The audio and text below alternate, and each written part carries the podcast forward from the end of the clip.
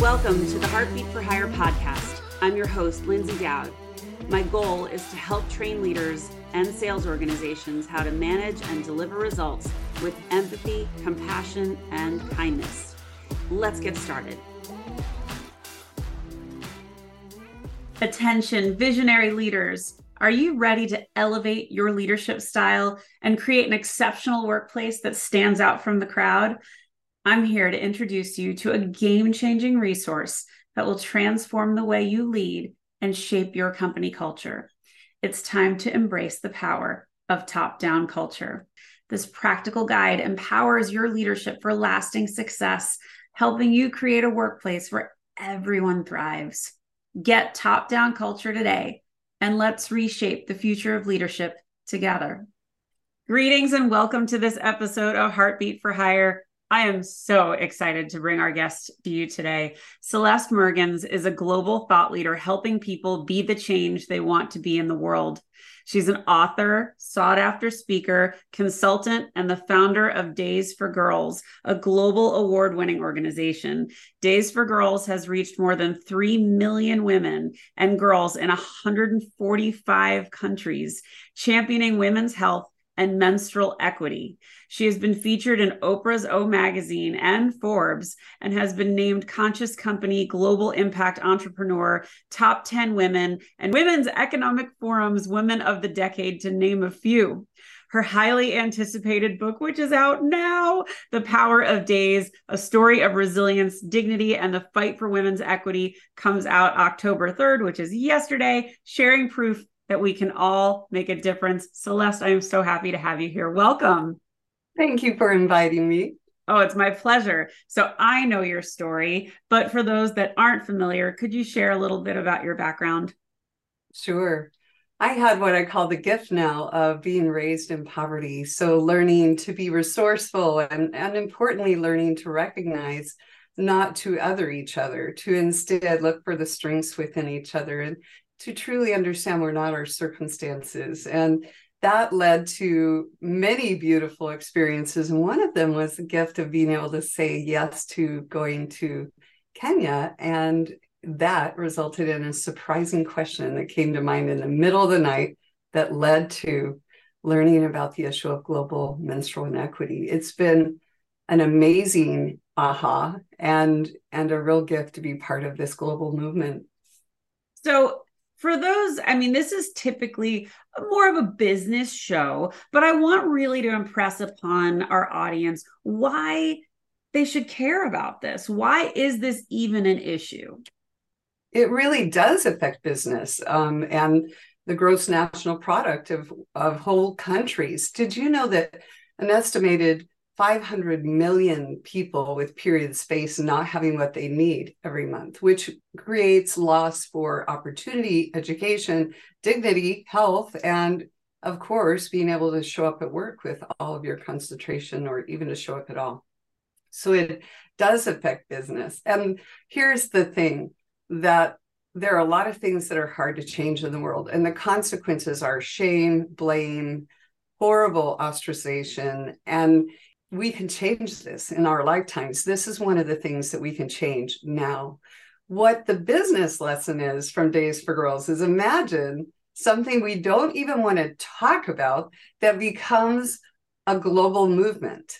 And so, if you can, it's like the New York, New York of organizations and of issues. If you can talk about periods and get people to engage this, really one of the world's most prevalent um, taboos. If you can make that happen, um, we can do anything when we come together. So it's really proof of how communications that are about the individuals, not about your business, but about how they can have impact and why it matters is is a huge shift maker.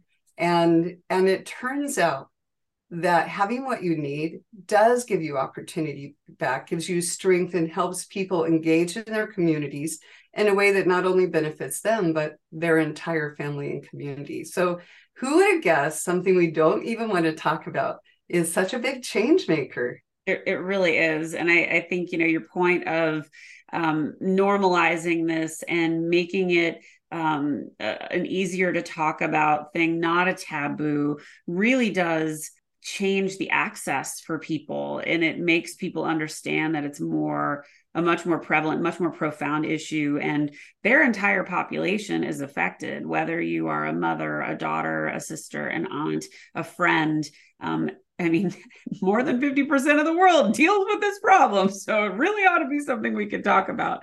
So, what was the question that came to mind in Kenya that brought on this, this passion for you? You know, I had been working on global sustainable practices that were community driven. What does that mean? That means I was helping a remote community consider questions what would help move the needle most to their community doing better and solutions that they would hold instead of someone from the outside holding and managing. And so we bring like five solutions and then they would choose one and fast forward. I had been invited to see an orphanage in Kenya and fell in love with the kids. Couldn't take them all home. So we started bringing those sustainable solutions to them. So imagine that in 2008, half a million people were displaced by post election violence there. It became, you know, everyone distrusted the results and it, you know, brothers fought brothers. It was horrible. And in that process, this orphanage exploded in population. And now there were not enough resources. So imagine in the process of asking how I could somehow create and find a way to make more resources so they would have food to eat. Um, I wake up at 2:30 in the morning with it going through my mind. Have you asked what the girls are doing for feminine hygiene? Today we call it menstrual care products. And but that's what came to mind. I ran to the computer going and hadn't thought to ask that question. We just don't talk about it, right? And oh. and was mortified when I got the immediate answer nothing. They wait in their rooms. Mm-hmm. And it mm. turned out they were sitting on a piece of cardboard for days, no access to the classroom, not being able to care for themselves for days.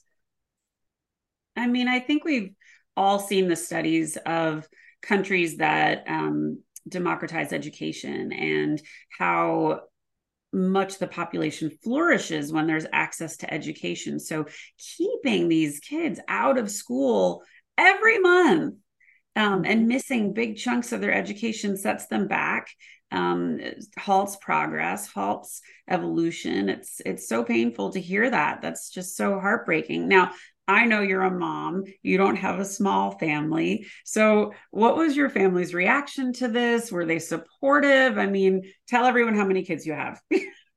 I have six children, amazing children who are involved and vibrant in their communities. And and you know what? Most of them had grown and had their own families happening at this point. And and actually their responses were all incredibly supportive like my youngest son was out talking to his school friends about it and and it was remarkable how they responded i i also think it's witness of we feel at least i felt like you get a season and i thought i had chosen a family and a big one at that and and so the the intellect and educational capacity i have was just going to be like I'd made my choice and I was okay with that.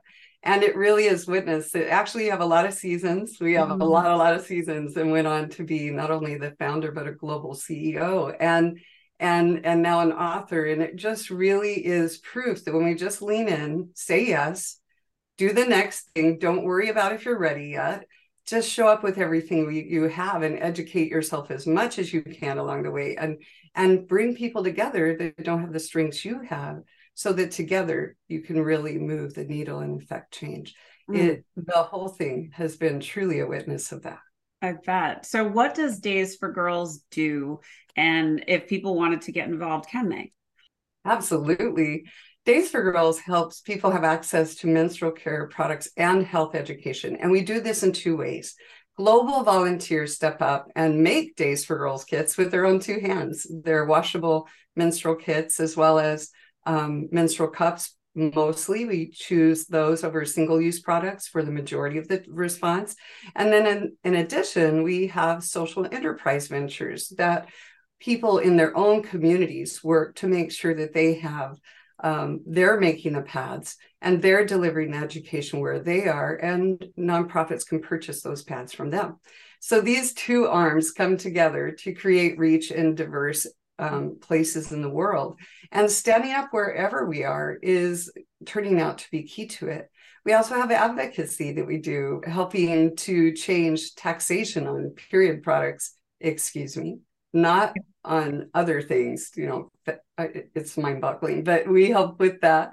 And the truth is you can volunteer with a chapter or team and go even if you don't sew you can pack things fold things iron things and you can help on the advocacy team. You can contribute directly so that we reach some of the remarkable places in the world helping leaders who are local in in really extreme circumstances show up and give people their days back I, I do want to talk about the book a, a, bunch, but I do want to just say, I think um, leaders have more power than they think. And I've witnessed a bit of a shift um, from when I was in corporate America. And um, I think my company at the time made all feminine care products free. Um, and so any bathroom you walked in in any building around the world, it was free. And that was a conscious decision. And we're seeing more of that. And I think leaders should be asking the question how are we handling this? Um, I, I, think it's it's a simple change that can be done and it does make a pretty profound impact.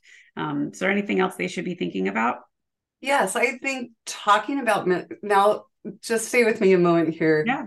If we're afraid to talk about periods and you clearly aren't so kudos to you taking it on. I have if we're, if we're afraid to talk about it if we do that little uh, then yeah. we're really perpetuating the shame and stigma. I mean, we don't want to talk about it here either. And what do homeless women do? What does someone choosing between fuel, fuel, fuel in their tank to go to a job interview or pads do? So the truth is that that we're afraid. So honestly, just talking about it, mm-hmm. making policy about it, making it a no-brainer anymore, making it so that someone can carry a product into the bathroom and it's like, so what? Yeah. Um, if we can shed the stigma of something that honestly connects us all, without periods, there would be no people. Mm-hmm. If we can do that, then we can make stigma and shame a thing of the past about something that's basic and biological. We can make it, we can just go to the next thing. I feel like it truly is like the suffragette movement. We didn't get to do that. And today it's like, well, of course everyone would vote. Um, but we can do this one. This yeah. is something we change in our lifetime. And leaders do have a big voice in how that shift happens. Well, I'm I'm glad we're using this platform to talk about it. So let's shift and talk a little bit about your book. I mean, the book is a collection of incredible stories. I think there's 65 um, in the book. Would you share a little bit about kind of what the book is about, and maybe a couple of the stories? Ooh, yes. Um, the book is really a memoir that really captures some of the mindset, how my mindset grew to realize that real movement and development happens when we come together, not when we say, okay, you belong in that conversation, but not in this conversation. Right. And you're wrong. You need to do it this way. And it is our what default to go to, we're going to fix everything. But because of my experiences, I knew that doesn't help anybody shift. Like in there's a practice called Chhaupadi, which is where um, in parts of Western Nepal, Pakistan, um, India, where women are considered untouchable during their period and cursed. Mm-hmm. And this practice has been against the law since 2005, findable since the end of 2018, but it continues in Nepal and in Western Nepal in particular.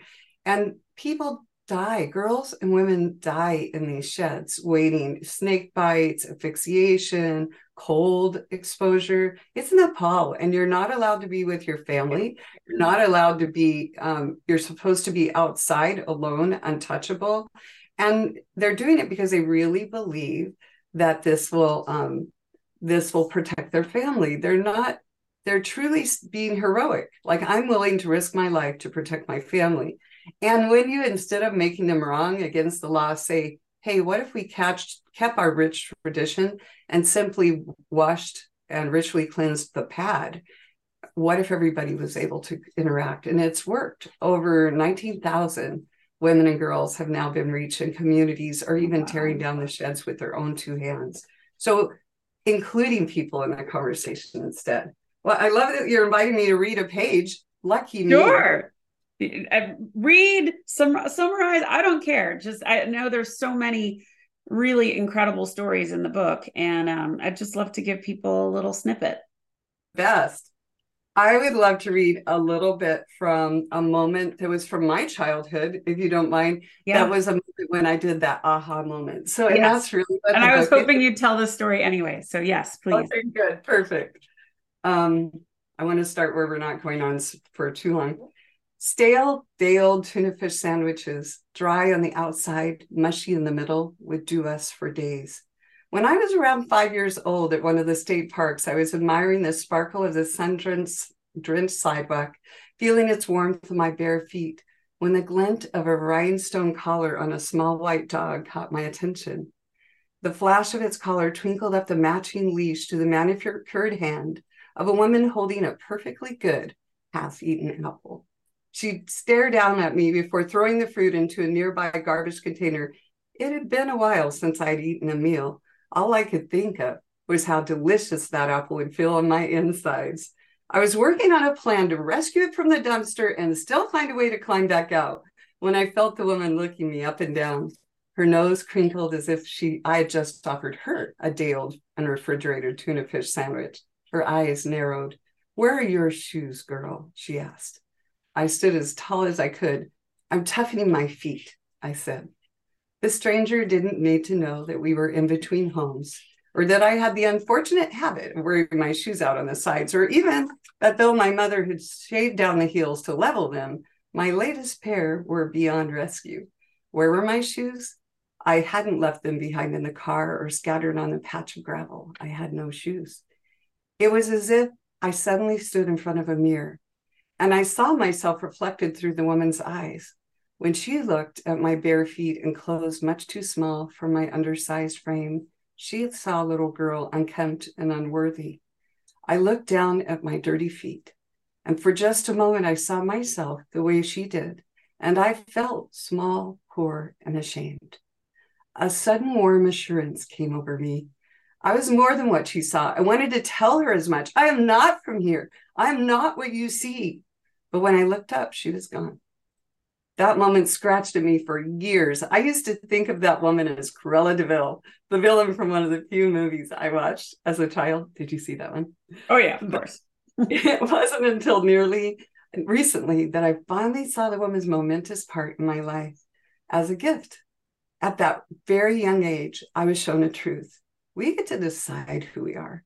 Was I simply a poor girl living wherever we landed, or was I more? And that still small assurance sustained and guided me. I was not my clothes. I was not my hunger. I was not my physical appearance. And I would later go on to learn that I am neither my abundance, positions, nor intellect. For better or worse, none of us are. We are not our economic circumstances. We are not our possessions nor our trauma. It is not our circumstances, but our responses that shape and define who we are. Oh, I love that. There's so many things in there. I just want to dive in on. I mean, I, I'm hearing, you know, you are not your circumstances. You are not the things that happen to you. These are such important messages for for really everybody to understand. And you know, back to your earlier point of we all have many seasons. You know, for you to recognize this moment for what it was and propel you forward into this new chapter in your life. I mean the bravery and the the courage to to really stand in that own it. You know i think people look at poverty with shame and you know what you do to get there? And it's not it that's not it. Um, but it never defined you. And you know the the lessons your children must have received from that wisdom has got to be pro- pretty profound Oh, thank you. I I kind of marvel that we don't even recognize the gifts and things that we go through as what they are when they happen, right? And how much it matters what our mindset is. And importantly, that we can go back and reframe it. We can go back and go to those moments, usually traumatic moments. You know how they have that almost stickiness to them. They almost have, you know, ultra chrome colored essence to yeah. them. And you can remember who is there and what. And if you go back to those moments, I actually call it mind the gap. Um, if you go back to those moments and you re- with the wisdom of right now, look at them and say, what can I be curious about this? And what could I be grateful for? Yeah. Um, I always marvel one, how much energy you get back, and two, how much wisdom you find mm. in it's so true. I mean, one of the the most terrible things that happened to me in my career was getting fired, and you know the the shame that I felt when that happened. It took me a month to even be able to talk about it. And now it's my power. Now it's the the fuel that propelled me in this new direction. And i wouldn't be doing this podcast if it weren't for that. Um, so you know it's those moments that shape you and really help you define who you want to be. Um, so you have a really um, interesting take on gratitude will you share that I think it's a superpower. And I know everybody's talking about it now, which yay. I actually yeah. have in front of me a Scrabble, another passion of mine thing of gratitude. Yeah. And my license plate is G-R-A-T-A-2-D. And um, and the reason is because I think it's one of the keys to happiness. Mm. I also think it's one of the keys to healing. You know how you know those moments when you you're going to go get something and then you go, wait, what was I going to go get? Did you yeah. know that that is actually because we didn't stop long enough to make a memory of what we're going to go get? It was just like a fleeting, not quite enough to make a memory because it didn't feel important for that, right? Mm-hmm. So it takes just a tiny heartbeat, according to psychologists and memory experts, to just make a memory. When you stop long enough to be grateful, you're making a happy memory for yourself. You're literally noting that something good happened in your life. And when you help others, you have A players, we tend to, as you know, race to the next goal. We're like done off. We don't even relace our shoes, right? We're just off to the next one because right. we love hitting those targets, right? It's like what we live for. And and if you don't stop to go, okay, everybody, we have to take this mountain. Let's just pause for a second. You just took that mountain. Just look at what you just did. Mm-hmm. Woo! okay, now we can run to the next one. If you don't do that, you burn people out and they don't feel acknowledged even by themselves. Mm-hmm. And it's so easy not to do that. So to me, gratitude helps families, helps happiness, helps goals, changes trauma, um, and builds stronger teams. And it's one of those things we think of as, as a platitude, but it is so much more than that. And and one of the reasons that despite many kinds of trauma in my life, I choose to see the blessings and I choose to acknowledge the pain of things that have happened and go, yes, I see that. Yeah. I feel that. That's awful. Whew, process whatever I need to, but then lean into gratitude because what we have that we can take from this from experience is the gifts we choose to see from them. Mm-hmm. We get to choose how we're going to see it, how we're going to frame it, and what energy we're taking forward. That is the only choice we have. We can't choose everything that happens to us, but we can choose how we're going to step away from it. And gratitude helps you do that. So when people are saying gratitude, gratitude, if you're just tempted a little roll your eyes, it's actually for real, a really oh, I, powerful. I completely agree. And I say this to my kids uh, whenever we're in a funk um, and that's really any of us, the fastest way to get yourself out of the funk is to do something for someone else. And mm-hmm. the second you can um, show them kindness or do something unexpected, it changes your mood just as much as it changes theirs. Um, mm-hmm. and it's it's just a really profound way to a do good in the world, but b help yourself, even though you're helping someone else. Um, but yeah, I, I love that practice, and I think you know it really changes the way you see the world um, and i you know i always say you choose how you react to things. No one can make you feel something. Your your feelings can get hurt but you choose how you respond. Um, and you looking at that moment of that woman looking down her nose at you and being grateful for that moment is so powerful and so defining in in who you were going to be. Um, so i just applaud you for that. It's amazing gift right mm-hmm. i'm really grateful i really truly am so can you share a little bit about your view on transformation and miracles yeah i believe we should just expect them like expect them because they're real so they're going to happen. It might as well be in your life. We should expect them and look for the ways to show up for them. And I believe that involves showing up, asking. Asking is a big deal. Like, ask for the big, audacious thing you want. When I first said, I think we should reach every girl everywhere, period, mm. um, it was like, come on, that's not measurable nor achievable. But it really is with correct solutions that work for them, knowledge, education, everybody talking about it repeat right and um, today they're whole governments and agencies and individuals and and so i believe miracles can happen. Expect them look for them be grateful for them because what we appreciate appreciates. More starts happening because you're watching for it you're looking for it you're expecting it and you're willing to ask things you might not ask otherwise because you know amazing things can happen. And you know how when someone asks you something and you can feel there's a little again stickiness behind it, like uh, like and you're like, what's going on here? You feel a little suspect about it. and someone else comes up and they're like, there is this amazing thing going on. Did you know the girls are sitting on pieces of cardboard? And they never would have thought they'd talk about periods. And all of a sudden they're supporting it as a corporation um, because there isn't that little edge of, uh, are you going to be okay with this? And so I think part of miracles is not telling what miracle you expect, but setting the goal you want and then letting the miracles happen because you keep showing up. Mm. And I think not getting in your own way because you're not um, quantifying what could happen. And by that, I mean, let's say you come to someone and you tell them, this amazing idea that I really, really can see happening in the world. If you come, are you going to hate it? Are you going to think I'm bad? Are you going to judge me? Are you going to reject me? Room for doubt. Yeah.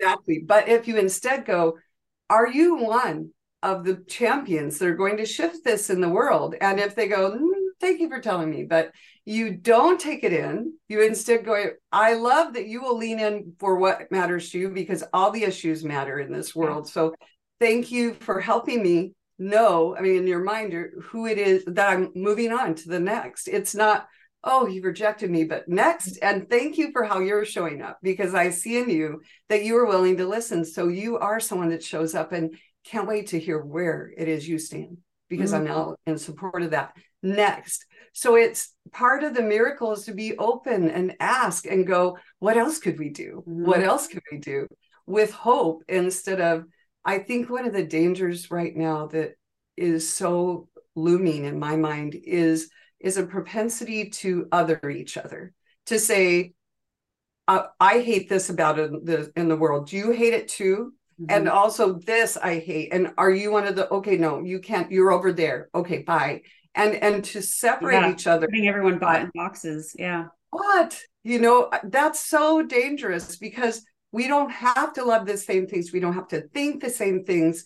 And when we look for what we have in common and lean in there and be interested in each other and have real esteem for one another without like you are you in my column or not? That's right. We can create diverse kind of solutions, the real diversity that is different strengths coming together and people making a difference from where their own strengths that has nothing to do with what we don't love and what we hate, but what we would love to see more in the world. Does that make sense?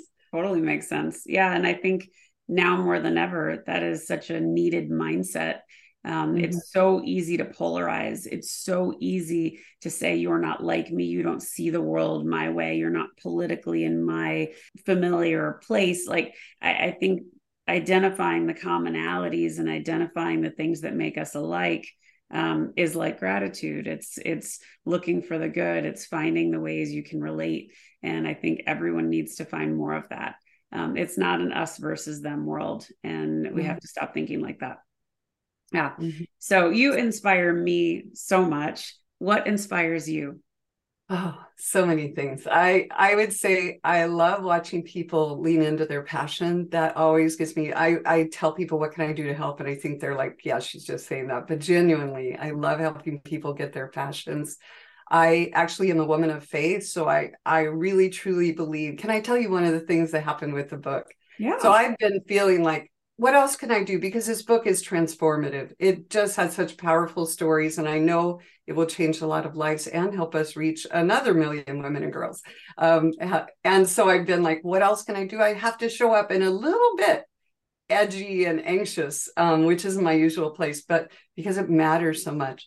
And and then I had this aha that actually I could do all the things and it wouldn't get it where it needs to be, but this book can get to where it needs to be and and that I just need to let go. I had this vision of this giant dandelion wisp with you know glowing white and big enough that it filled my whole palm with the stem, and just that I I just hold it. I've done the work now. I hold it, and in my in my vernacular god is the wind or the lord or the um, universe or source or whatever it is you choose and that we don't have to be the movement makers we just stand up where we are and be uniquely us mm-hmm. and it, and it can get where it needs to be it's about knowing that we can hold things from and come together trusting that it will get to where it needs to go. And it inspires me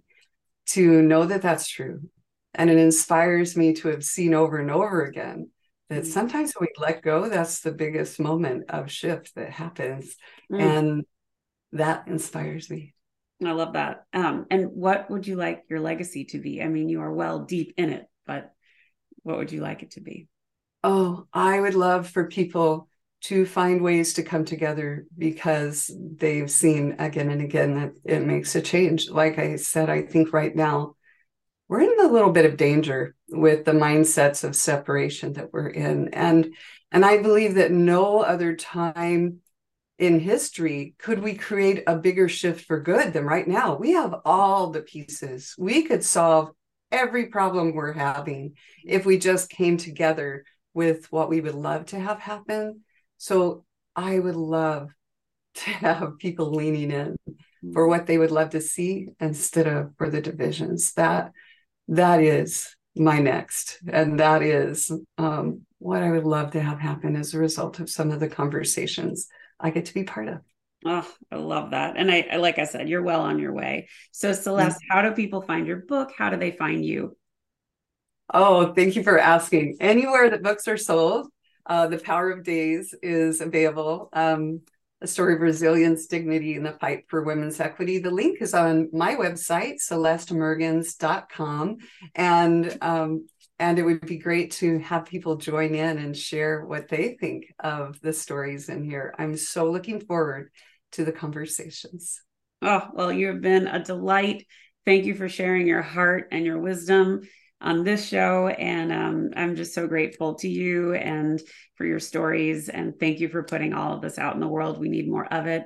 And uh, guys, go follow Celeste. She's on LinkedIn, she's on Insta, she's on all the things. Um, she is a delight, and you won't be disappointed in following her. I hope you enjoyed this episode of Heartbeat for Hire. Stay tuned for more. Thanks, Celeste. Thank you. Thanks for listening to Heartbeat for Hire. If you like what you hear, I'd love it if you'd subscribe and leave a five star review. To keep the conversation going, you can find me on Insta or at LinkedIn at Lyndsay Dowd H4H, or you can reach me at my website, heartbeatforhire.com. Thanks so much. Have a great day.